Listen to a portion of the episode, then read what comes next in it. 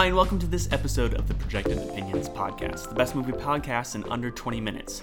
This week, we are reviewing Ready Player One. and player two. Oh, sorry, Nathan. Uh, we are going to be reviewing the new Steven Spielberg blockbuster that finally hit this past weekend that a lot of people have been excited about, uh, tentatively excited about, uh, ruing, and here we are finally back in theaters watching a Spielberg movie. So, in just a couple of minutes, spoiler free, what did you think, Nathan? I think there's a tremendous amount of fan service in this movie, um, and I think it gets around the critique that a lot of people have when you have too much fan service in a movie, because that's a lot of the point, and it was written in to even the book, um, and a lot of the fan service is different than in the book as well. So, by the way, if we spoil the movie, we will almost completely leave the book unspoiled because the plot is different enough that it's it's almost not even the same story as far as I've heard. Um, besides the general premise, Yeah, neither of us have read the book. Uh, spoilers. both of us uh, have friends who saw the movie and have read the book, and we have been informed that they are very separate entities. And I'm okay with that because books and movies can never truly inhabit the same story true, in a way that mediums. that will satisfy the audience. So I'm okay with that being a separation. Um, but just understand that when we do get into spoilers, that's not even going to be a problem if if you want to read the book and remain unspoiled.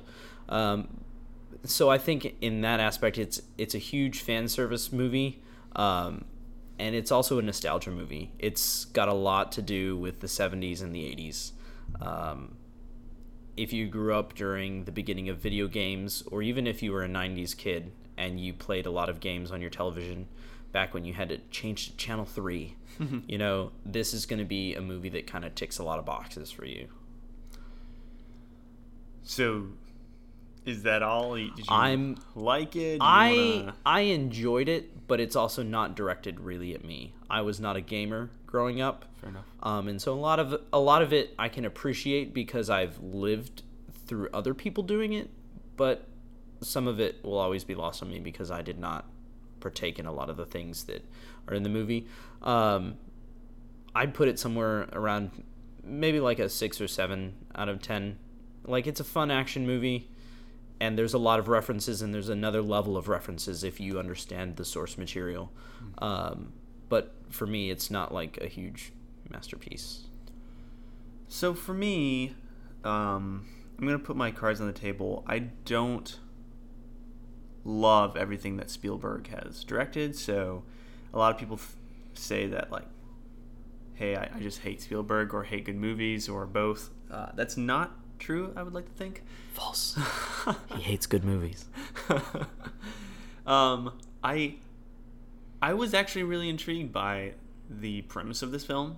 Hadn't read the book, uh, knew generally the synopsis of the book, and um, so I went into this pretty open minded. Uh, I didn't love it. I think it's uh, not necessarily poorly directed, but definitely not adapted well. I would say like the story just felt really wanting. I thought there were a lot of missed opportunities in world building. I thought the message was convoluted, uh, and we can get into that in spoilers. I thought the acting was okay, but probably only okay because the script was only okay.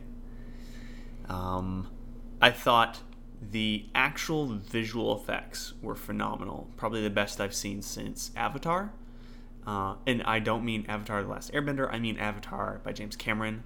Uh, and this, I kept thinking, I can't imagine where you would start. Like every single thing in multiple scenes is completely a digital creation.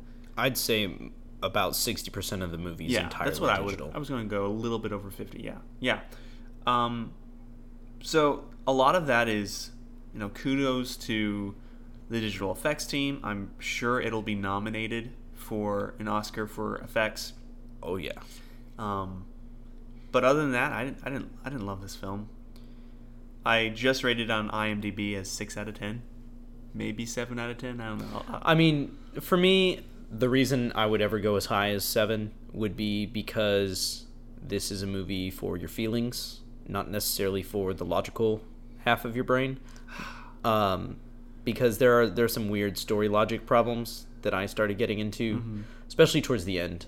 Like the the the third act got me, and I won't get into the spoilers now. Um, but it started changing character. Like the character's st- motivations actually started changing at the end, and it really kind of bothered me. Um, but I did enjoy seeing CG things that were not just there necessarily for the sake of being there, but because it was actually serving the story. In the sense that a lot of times we'll see entirely digital set pieces sometimes because it allows the director to just go over the top. Mm-hmm. And there, there are certain shots in this movie where it's entirely just because of spectacle, and I understand that. Um, And, But- and I'm okay with spectacle as I long as it means something. Like, but a lot of times it draws me out. Sometimes because I'm like, well, you can't do that in real life, and then um, it it kind of bothers me because sometimes it it makes me think more about how you would go about making it than actually. Were the It- scenes that were completely digital more frustrating to you than the real life scenes?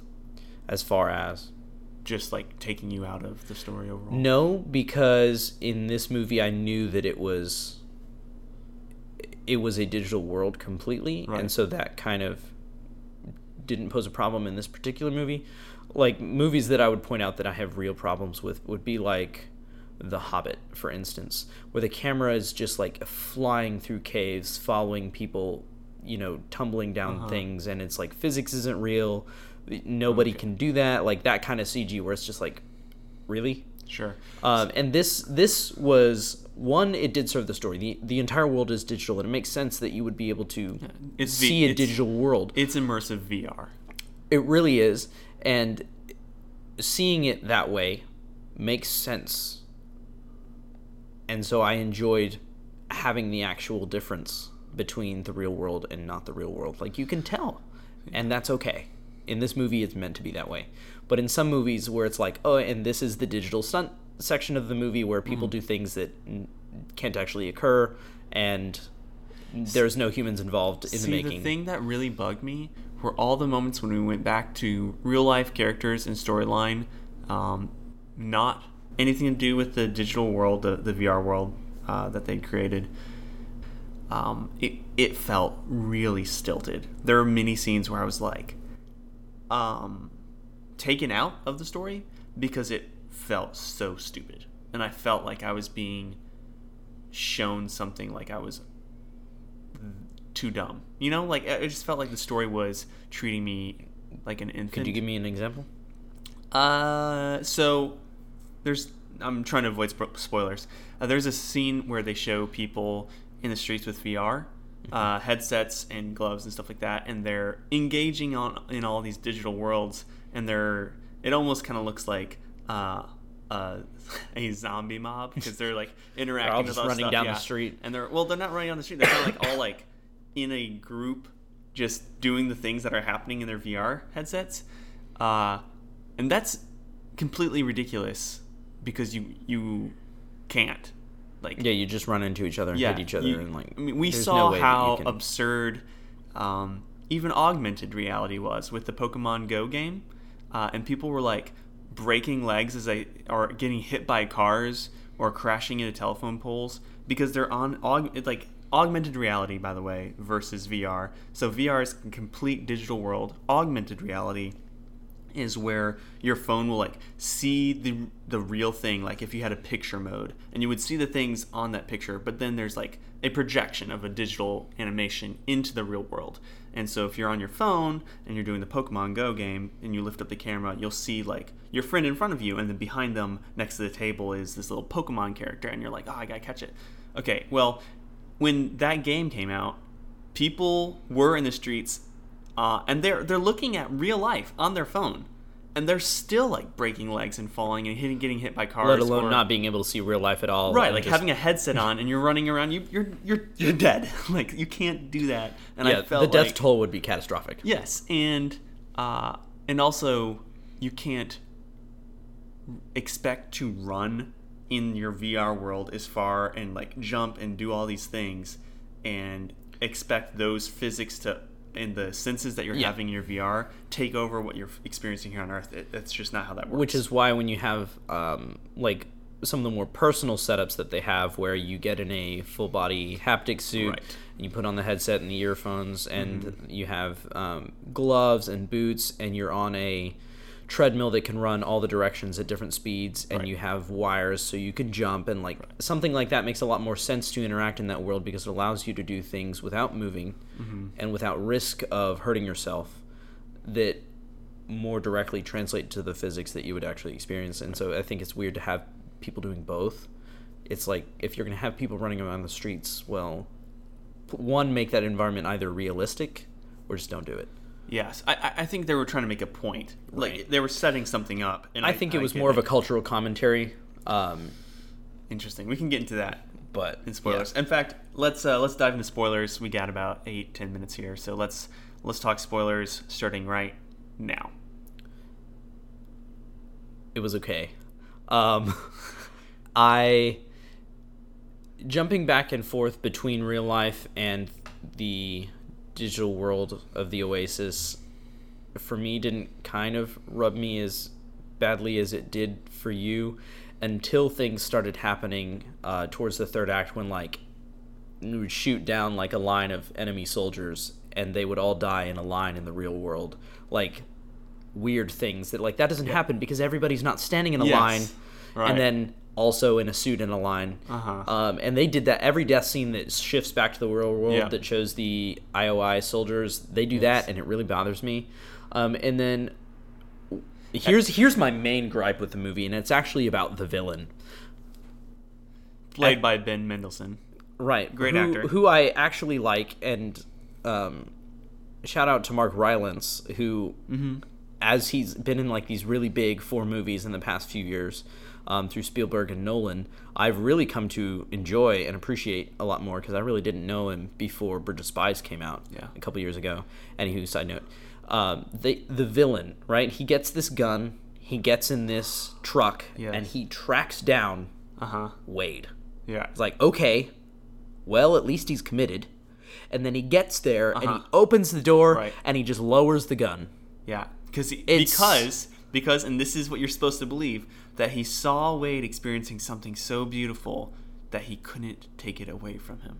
People don't do that, Matt. I know. No, I'm not disagreeing with And you. that and that bothers me for a Oh, world yeah. that tries to set up If- its if you're going to have universe. him not pull the trigger, it should be because he's a CEO. By the way, it takes me off that a CEO. I have like five things that I want to go over real quick. Yeah. Uh, that a CEO of a billion, no, trillion dollar company, whatever this is, second largest company in the world, whatever it is.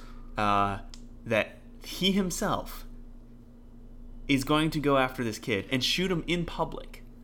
Uh, so also, the fact that apparently he's that? the only one that's capable of this because the people that actually do this for a living can't manage to his capture this guy. security guy. team is like completely incompetent. it, yeah. That doesn't make sense and he gets there and he just lowers the gun and it's Mm-hmm. one if that is the true motivation it's not communicated very well because he actually has no lines of dialogue at that point for the rest of the movie Which is good because his lines of dialogue kept Were getting worse terrible. and worse and worse and worse. they, and worse. they were really bad writing people are not like this character True. and it it very much bothered me that at the end it became a really family movie. Like in the middle of the movie, there is innuendos all over the place. There is some rather harsh language thrown around. I was not ready for the f bomb when it was dropped. It kind of reminded me, oh yeah, we're allowed to do that in PG thirteen movies now because I kind of forgot about it. Up to twice. Yeah, now in a non-sexual way, I guess is the limitation for PG-13. Great. It's weird. Anyway, like things like that, it's like okay, so this is kind of an adult film for nerds, for those of us that grew Uh-huh. up with all of these cultural references, and then it gets to the end and everything's happy, and the villain doesn't shoot anybody, and like everybody lives happily Fall ever love, after. kiss the girl. They fall, and it But- becomes okay. perfect. And I'm like, ah, like the realistic ending there is he does shoot Yeah. and the kid or one of the one of the other members of the gang sacrifices themselves or people in the crowd have a I am Spartacus moment and they won't let Yeah. him get to the like something Yeah. like that happens. I know. I can't believe they, they parted. Like, they just parted ways. Like they all showed up. Clearly they didn't think that they were coming to not a he's fight. got a gun. yeah. He's got 17 bullets. Like you're fine.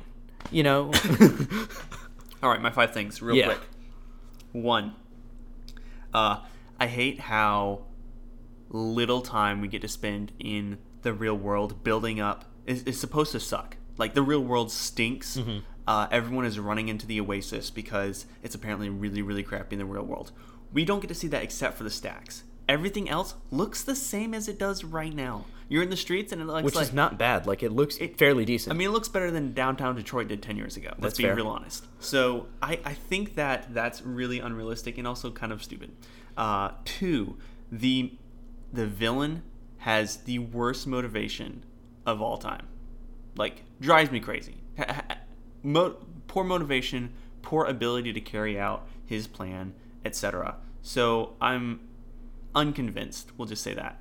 Three, uh, falling in love with the girl uh, in a cheesy, like, almost like kitty, you know, the good old Spielberg, E.T., Jaws. yes, uh, well, we all knew that was going to happen. Ah, But, like, so, so contrived. It just felt super contrived. Four, um, and this is, we're getting to my, my big things. Uh, so the four was how everything in the real world and the uh, VR world seemed to, like, just happen to work out and people in the streets could not like get hit by cars or Right, like bump right. into each other stuff like that that was stupid speaking about contrived things, um, what really bothered me was in the third act, like it's so contrived to the point where he can't get the last key into the lock because the van is swerving and stuff like that. Where it's the van swerves at just the right time, and it's like, listen, it wouldn't have taken him that long to even put the key in there in the first place. Like, and it's not even the physics because the physics technically checks out like his body would be moving around whatever but it's if that's your only way to heighten tension in the third act of a movie that has this much material to play with you've done something wrong like if that's the only way to heighten tension uh because now i'm just kind of annoyed at the movie Yeah. All right. Number five. The the the biggest pet peeve I had with this was how it wants to critique VR culture, like this video game, this immersive world that is completely digital. How bad it is. It's sucking people in. People are addicted. They can't get out. Don't live in that world. Live in the real world. That's what's worth living for. And yet, and yet, every single time they say you got to fight for the oasis. It's the only thing where that that you can be anyone you want to be, and that's the only thing that matters. Da, da, da. And they want to have their cake and eat it too. So here's the deal: either the real world sucks, and you should want to live in the VR world, and it's worth fighting for, or you should say, hey, you know what's really important is living in the real world. Forget VR. That's not what matters. no you and can't have both. It- Yes. They can't both be worth dying for. That is really the biggest problem that I had, and that's so like immediately upon exiting the movie, I was like, seven out of ten. It's a decent action movie. Like, you know, it's not terribly hard to follow. It has a ton of nerd stuff in it. It's enjoyable. Um, and the longer I think about it, the lower my score gets, and I'm down to a six right now. Yeah. because its worldview is completely messed up. Like the message doesn't make sense, and especially if you just look at runtime allocation. So we're saying like sixty percent of the movies in the Oasis or something like that. At least. Well, right there, you're already telling me that the Oasis matters more than the real world. Right. Just straight up, that's not looking into anything any more than numbers can prove. Hmm. You are telling me what matters by how much time it gets. And the Oasis gets the time. But then you hear out of the characters' mouths, then the Oasis is not what's truly important. We're fighting in the Oasis so that we can have what we want in the real world. And then you don't see any of that. Yeah. You only see the Oasis. And you also, you're right. Everybody is only actually, to use the the modern term that everybody's throwing around, self-actualized Right. in the game. Right. You can't actually get that in the real world, Right. which is supposed to be better. So, So either if you're going to have a message, you have to be consistent. He should have, if you're going to have the message of live in the real world, he should have hit the red button. He should have turned it off Yep. completely. He should have been like, "This has destroyed So our lives." people, yeah. Spend all this time and money towards bettering our real lives. That's what it should have ended with, and Exactly. it's not. It was a glorification of VR fake self actualization in this digital world that doesn't exist. Over it was it was doing that, and the only thing that brought you back to like the real world matters matters is one line at the end: kiss the girl. That that is the dumbest thing. In Which is not a motivation for like living your entire life. Like that's not an entire worldview. Well, No. it is for some people, but those people If- are not the people you want to model your life around. If your life revolves around being able to kiss a person in real life versus VR, you probably need to get different priorities in line. So, Just a few. just- I think uh, to, to, to we- we're over time already. Let's uh, let's wrap up. There has been a ton of like internet fighting about is this Spielberg's best movie? Is it his worst movie? And apparently there's no middle ground. I would like, however, to submit that it's just an okay Spielberg movie. Not the worst, not the best. Nathan, your view. I 100% agree. I saw an ad that said this is Spielberg's greatest work, and I, I actually said out loud to my television, no, it is not. Ugh. This is not a masterpiece. It is not a terrible movie. It is okay. Yeah. All right. Well, thanks so much for listening. Don't forget that we are online uh, on social media uh, as well as on YouTube. Uh, last week we went ahead and reviewed, had a special interview uh, about the shape of water. Go to our YouTube channel, uh, search projected opinions, and YouTube. You should be able to get there. Follow us on Facebook and Twitter and all the other things, Instagram, etc. We're out there. You can find our podcast on iTunes, Google Play, and more. Waiting to get on Spotify still. So stay tuned, guys. We'll see you next time.